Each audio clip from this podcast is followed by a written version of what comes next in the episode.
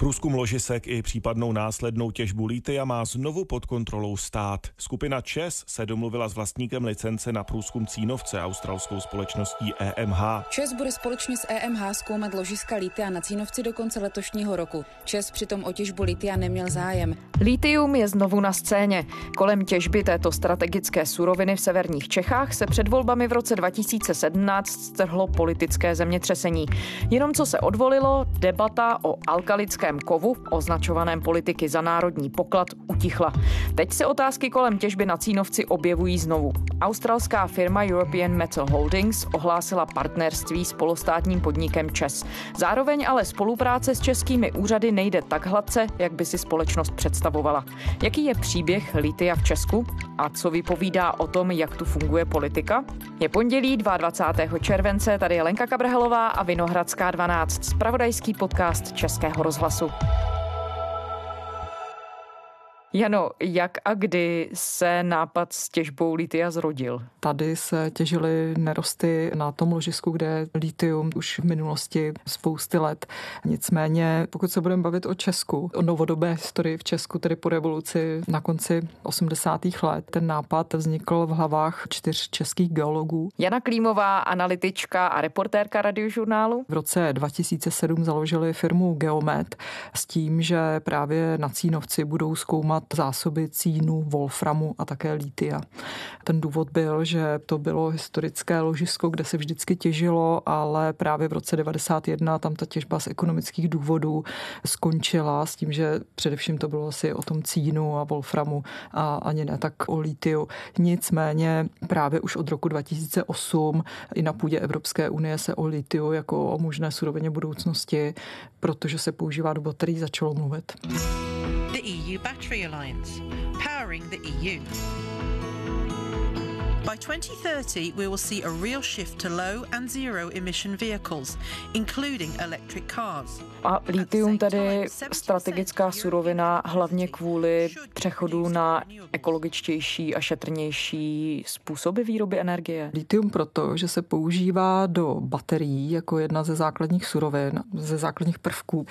A ty baterie získaly na obrovské váze v průmyslu právě s rozvojem elektromobility, protože protože se používají jako baterie do aut, ale nejde jenom o auta, oni se samozřejmě baterie využívaly už dříve, například se používá litium do baterií, které jsou v mobilních telefonech, v dalších elektronických zařízení a pak samozřejmě baterie mají také velkou budoucnost, pokud je o obnovitelné zdroje a skladování elektřiny, která se vyrábí třeba ze solárních nebo větrných elektráren. Ještě abychom doplnili ty základní souřadnice, když se bavíme o těžbě lítia, jak náročná je z hlediska hlediska životního prostředí a co se týče třeba i ekonomické náročnosti? Záleží samozřejmě o jaké jde ložisko. To, co je třeba u nás na Cínovci právě, tak tam se počítá s hlubinou těžbou. To je litium, které je prostě v nějakém kovnatém podloží tam, čili těžilo by se hlubinou formou. Jsou ložiska, která se těží povrchově jinde v Evropě a s tím samozřejmě souvisí také ekonomika. Samozřejmě, že ta hlubiná těžba je ekonomicky náročnější než třeba ta povrchová. A také záleží právě na tom podloží nebo v jakých kamenech, když to řeknu normálně, jednoduše, je to litium rostlé, protože pak záleží, jak lehce nebo těžce naopak se z toho ten prvek, který potřebujete, dá dostat. A to se dělá většinou nějakou chemickou cestou, takže vy prostě tam vykopete kamení, které je obsaženo to litium, musíte ho někam odvízt do zpracovatelského závodu, dostat ho z toho a vyrobit z toho určitý karbonát litný, který se potom používá pro to zpracování do těch baterií. Takže nemůžete vykopat prostě litium a, a prodat ho dál. Takže máme společnost Geomet, máme řekněme, přelom kolem roku 2010. Tu licenci ano, oni sice vznikli v roce 2007, ale vlastně tu licenci na průzkum ložiska na Cínovci mají poprvé ji získali od Ministerstva životního prostředí v roce 2010. Ale většina veřejnosti asi v tu dobu stále nic o litiu neví a objevuje se naplno ve sdělovacích prostředcích v médiích až v roce 2017 před volbami. Proč? Vlastně ten klíčový moment bylo podepsání memoranda o spolupráci spolupráci, které vzniklo 2. října 2017. Litium z Krušných hor by se mělo zpracovávat v Česku. Těžbu rudy plánují těžaři kolem Cínovce na Teplicku. Podle memoranda podepsaného s ministerstvem průmyslu by se ale mělo v Česku litium nejenom těžit, ale rovnou se z něj vyrábět i baterie. Těžba litia kolem Cínovce na Teplicku v Krušných horách by mohla začít zhruba za pět let. Práci by díky tomu mohlo získat až několik tisíc lidí. Do té doby prostě ta společnost tam dělala průzkum, investovala do toho spousta peněz.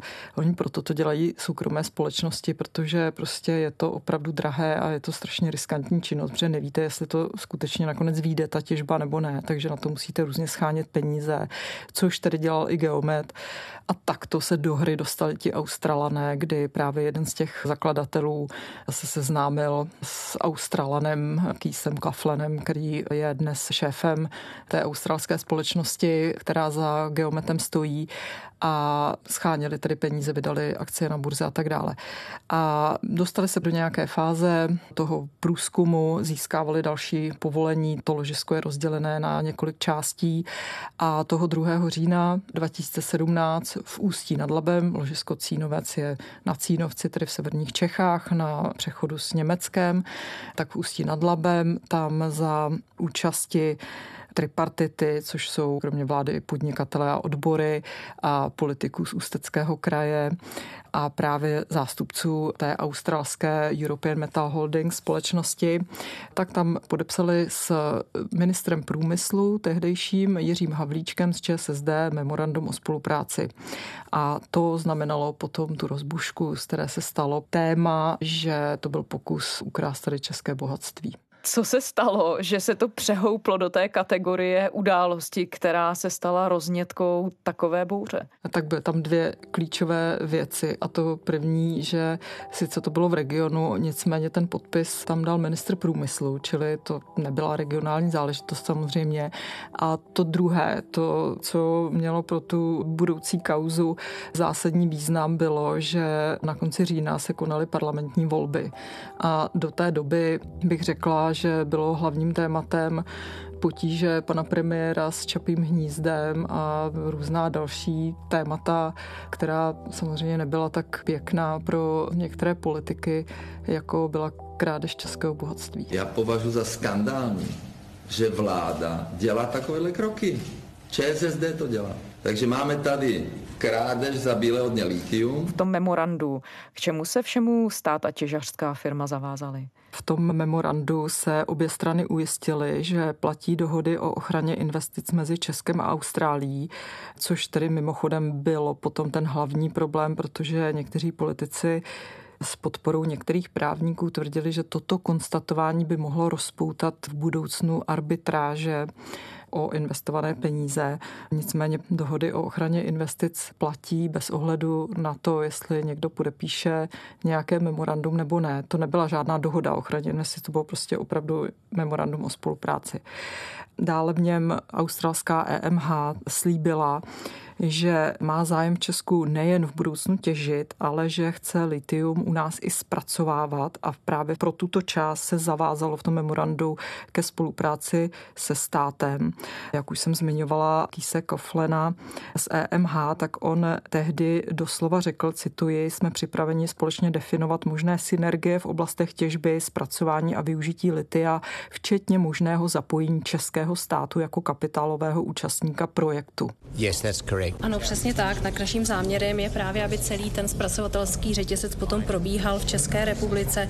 To znamená, aby tady eh, nebyla jenom ta samotná těžba, ale eh, chtěli bychom tady také postavit zařízení na zpracování litia, což bude vlastně chemická, chemické zpracování. All within the Czech Republic, all within the Ústí region. Čímž pádem by to české zlato de facto mělo přinášet užitek i České republice. Přesně tak a další věc je, což tady potom vyplynulo z těch studií, které sama EMH zveřejnila. Byla to taková ekonomická studie, jako hodně nahrubo bych řekla, z Vysoké školy Báňské, myslím, o tom, kde lze případně na tom litiu třeba i z hlediska státu vydělat nejvíc a nejvíc z toho vyplývalo, že pro stát je nejvýhodnější, když bude vybírat daně z výroby a prodeje baterií, tedy ještě z následného provozu, protože samozřejmě ta samotná těžba může být také lukrativní, ale většinou není tam prostě ta největší přidaná hodnota. Ta by byla právě na té výrobě potom těch baterií a prodeji, teda hlavně tedy i pro stát daně. Andrej Babiš, předseda hnutí ANO a tehdy ještě ne premiér, obvinil v tu dobu před volbami ČSSD z krádeže za bílého dne. Co bylo podstatou jeho tvrzení? Měl pro to obvinění nějaké důkazy? Nebo na čem ho vlastně zakládal? No, zakládal to právě na podpisu toho memoranda, že vlastně to memorandum nás uvrhlo prostě do situace vazalů australských investorů právě kvůli té zmínce o tom, že platí ty dohody o ochraně investic, což teda je také potřeba říct, že do té doby tady Austrálně investovali do toho průzkumu asi 350 milionů korun, takže to jsou samozřejmě oproti těm budoucím investicím, které budou potřeba, pokud by se tam skutečně mělo těžit, tak to jsou drobné. Rozhodně to teda nezakládá, i kdyby jako šlo tedy o těch 400 milionů, tak to asi nezakládá tak strašný skandál. Takže jedna věc bylo tohle, no ale kolem toho litia a kolem té australské firmy se rozvířila a vznikla taková celá bájná uh, virtuální realita, Nechci to úplně samozřejmě zesměšňovat, protože i my novináři máme být kritičtí, je potřeba prověřovat všechno, ale tady to mělo až pravdu takové jako bizarní rozměry. Zatáhlo se do toho že zatím někde v pozadí stojí Bakala, vytunelované OKD, že se tam bude opakovat tento scénář, což si myslím, že se do dnešní doby nijak neprokázalo. No a další věc, proč to nabilo na takové velikosti, bylo právě to, že ta firma zveřejnila ta předběžná očekávání o ekonomice toho ložiska nebo nějaké vyjádření v číslech. No a dostali se ven čísla, že že to ložisko na Cínovci je opravdu velké. Uvádí se, že je to jedno z největších, neli největší v Evropě vůbec. Čili ty předběžné průzkumy ukázaly, že by tam mělo být přes 600 milionů tun litia a propočet podle těch stávajících cen tehdy v roce 2017 ukazoval, že by to mělo hodnotu 1,5 bilionu korun. Takže z toho vlastně se strhlo, že to je obrovské bohatství, které si někdo chce přivlastnit a stát z toho nebude nic mít, ale to číslo je trošku virtuální, protože to množství se nedá vynést na zemský povrch a zpracovat a prodat. A bylo to v tu chvíli skutečně tak, že vedle australské firmy, která zainvestovala do toho průzkumu, stálo deset dalších českých domácích firm, které by se mohly cítit poškozené? Ne, to, to byl prostě úplný nesmysl. Nakonec to tehdy vlastně potvrzoval i starosta Dubí, který byl v kontaktu s těmi těžaři nebo do současné doby firmou, která dělá stále průzkum, že oni se snažili jednat i tady s různými státními, polostátními firmami, jestli se do toho nechtějí zapojit, ale to bylo marné. Jedna z těch firm byl například polostátní ČES. EMH jim poslali nabídku na možnou spolupráci ještě v tom roce 2017 a často tehdy vyhodnotil tak, že to absolutně nezapadá do jejich strategie, že vůbec nechápu, proč se měli zabývat těžbou litia.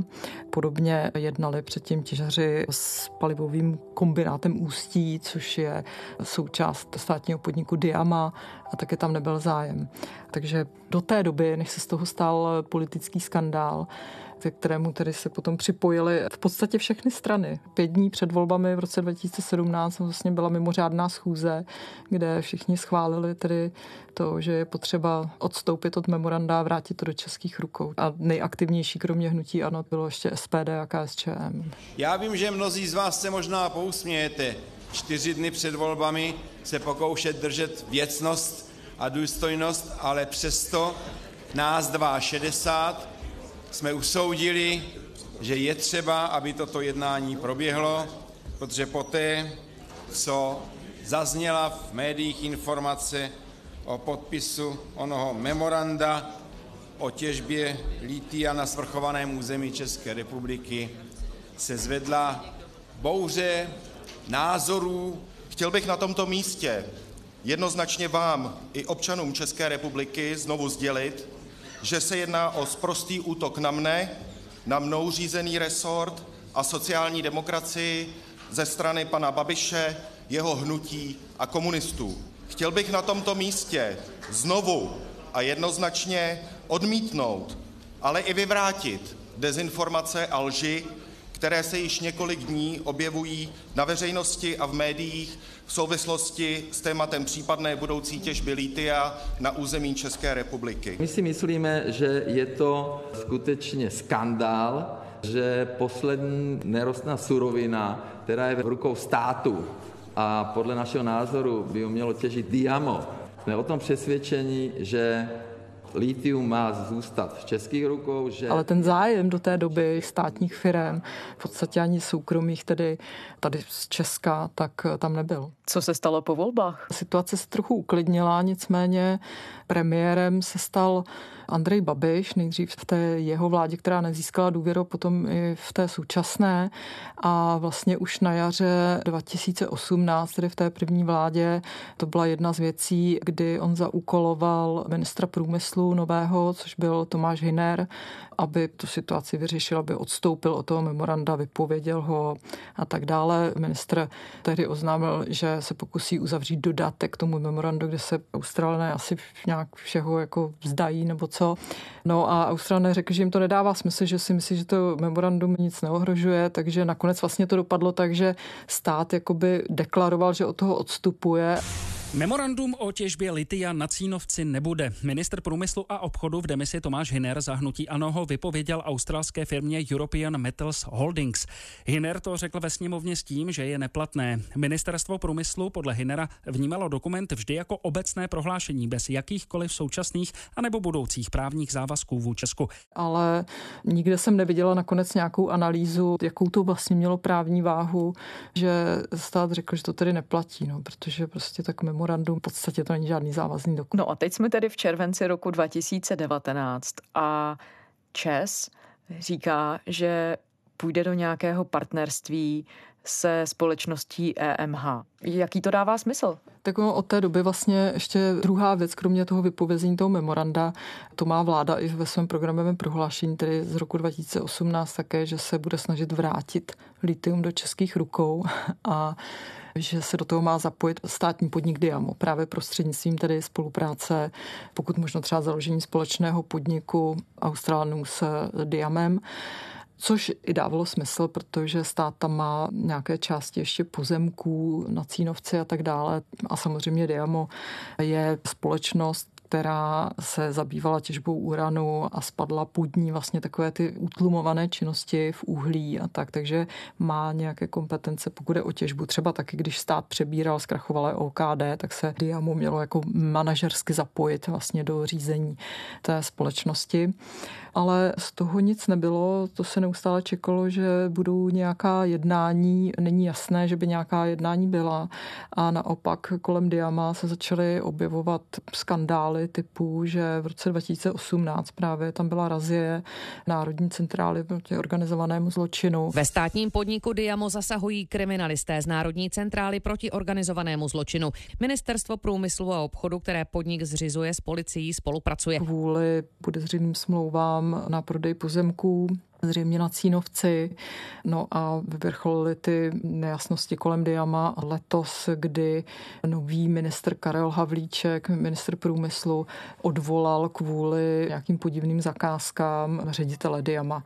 Takže zřejmě se ukázalo, že s touto firmou asi se spolupráce nepodaří a překvapivě najednou se do hry vložil ČES, který, jak jsem říkala, ještě v roce 2017 se odmítl tou nabídkou EMH zabývat zabývat. Já tady mám citaci mluvčího Česu z toho roku 2017, který říká, že se tím tedy zabývali nabídkou této podnikatelské činnosti, ale došli jsme k závěru, že bychom neměli být aktivní v těžbě litia. Nemáme s tím žádnou zkušenost. V severočeských dolech, což je ceřiná firma Česu, dodávám, máme povrchovou těžbu nikoli v hlubinou. Uzavřeli jsme to tedy s tím, že to není náš biznis, který bychom měli rozvíjet. No, ale je, je červenec 2019 a jak říká generální ředitel Česu Daniel Beneš, svět se změnil. Předtím, ještě před dvěma lety vás těžba litia nezajímala, že to nezapadá do vaší strategie.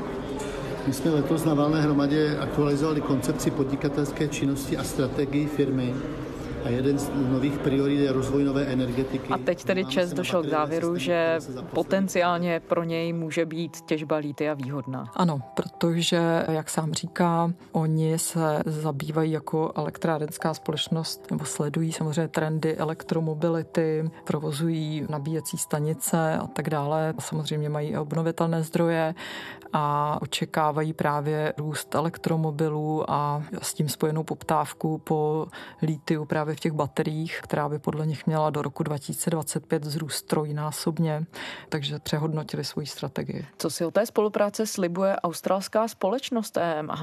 Ty si informovala o tom, že se objevily potíže s českými úřady. Ministerstvo životního prostředí prodloužilo firmě licenci jenom do roku 2020, i když ona to chtěla na déle, na pět let. Může to být i metoda z hlediska té firmy, jakým způsobem naladit třeba lepší spolupráci s českými úřady? No, tak nepochybně a to ta společnost Ústy jednatele Geometu, což je tedy dceřiná společnost, která právě tady získává ta povolení pro holding EMH, tak ústy jednatele Richarda Pavlíka to fakticky potvrdila. Jednoznačně ten důvod je takový, že jsme chtěli, aby se ten projekt vůbec průchodnil. Bylo jasné, že bez toho, aby jsme se nějakým způsobem zapojili tady do toho procesu spolu s nějakým českým partnerem, lépe ze státní účasti, tak ten projekt nebude průchodný. Od toho konce roku 2017 se situace změnila. Oni cítili, že tady nemají tu podporu. Vlastně od února 2018 čekali na povolení, nebo říká se tomu předběžný souhlas s budoucím vymezením dobývacího prostoru, což je fakticky povolení, které potřebujete pro to, abyste v budoucnu mohli začít těžit. Bylo to už poslední úsek na tom Cínovci. Předtím bez problémů dostali a teď tedy čekali od února 2018 na povolení ministerstva životního prostředí a nakonec toto pondělí s chodou okolností, tedy v den, kdy se dohodli s Čezem, tak ho nedostali, protože MŽP zatím nepravomocně tedy došlo k závěru, že nebyl naplněn zákon. Nevíme, co přesně nenaplnili ale je vidět, že začali se na to dívat jinak, prostě už to nebylo tak jednoduché, ty lhuty se táhly a společnost si to vyhodnotila tak, když využiju slova Richarda Pavlíka z Geometu, že ten projekt fakticky začal drhnout a asi by nebyl životaschopný výhledově, kdyby k nějakému spojení s nějakou polostátní firmou nebo státní firmou, jak říkal, nedošlo je potřeba říct, že oni, jak už vlastně řekl ředitel té australské společnosti Keith Coughlin, který jsem citovala, vlastně už v tom memorandu oni říkali, že se chtějí tady s někým spojit, ale mělo to být až pro tu fázi vybudovat tady ten zpracovatelský závod, protože oni odhadují, že to zpracování toho litia bude chtít investici kolem 10 miliard korun. A to samozřejmě neměli k dispozici tyhle peníze, takže scháněli i strategického partnera pro to. A to, co se tady stalo po roce 2017, tak podle Richarda Pavlíka prostě tu situaci urychlilo, tu jejich potřebu spojit se s nějakým ideálně státním partnerem, aby to celé dostalo nový impuls. O čem všem tahle historie vypovídá, co se týče toho, jak se v Česku v osovkách dělá politika a dělá biznis? Já si myslím, že to vypovídá o tom, že tady stačí rozvířit částečně nějaké dezinformace a najednou se může zvrátit nějaký postup, který je v podstatě úřední a je trochu jako iracionální až bizarní, protože samozřejmě nejsme, i když to ložisko je, jak jsem říkala, jedno z největších v Evropě, tak rozhodně není jediné. V okolních zemích jsou také ložiska, dokonce i to cínovecké ložisko na druhé straně pokračuje do Německa, kde se také připravuje těžba, chce tam těžit kanadská společnost. V Rakousku to též také společnost kotovaná na burze, v Srbsku další společnost a není známo, že by někde došlo k takovéto situaci, jaká se rozpoutala tady. Takže stát prostě využil svoje páky, které má vlastně na to, aby tu společnost se dostal do situace, kde ji potřebuje. Čili aby s ní spolupracoval, jinak z toho asi nic nebude. Jana Klímová, analytička a reportérka radiožurnálu. Jano, děkujeme. Děkuji za pozvání. Z Vinohradské 12 je to pro dnešek vše. Poslouchejte nás na iRozhlas.cz ve všech podcastových aplikacích a těšíme se zase zítra.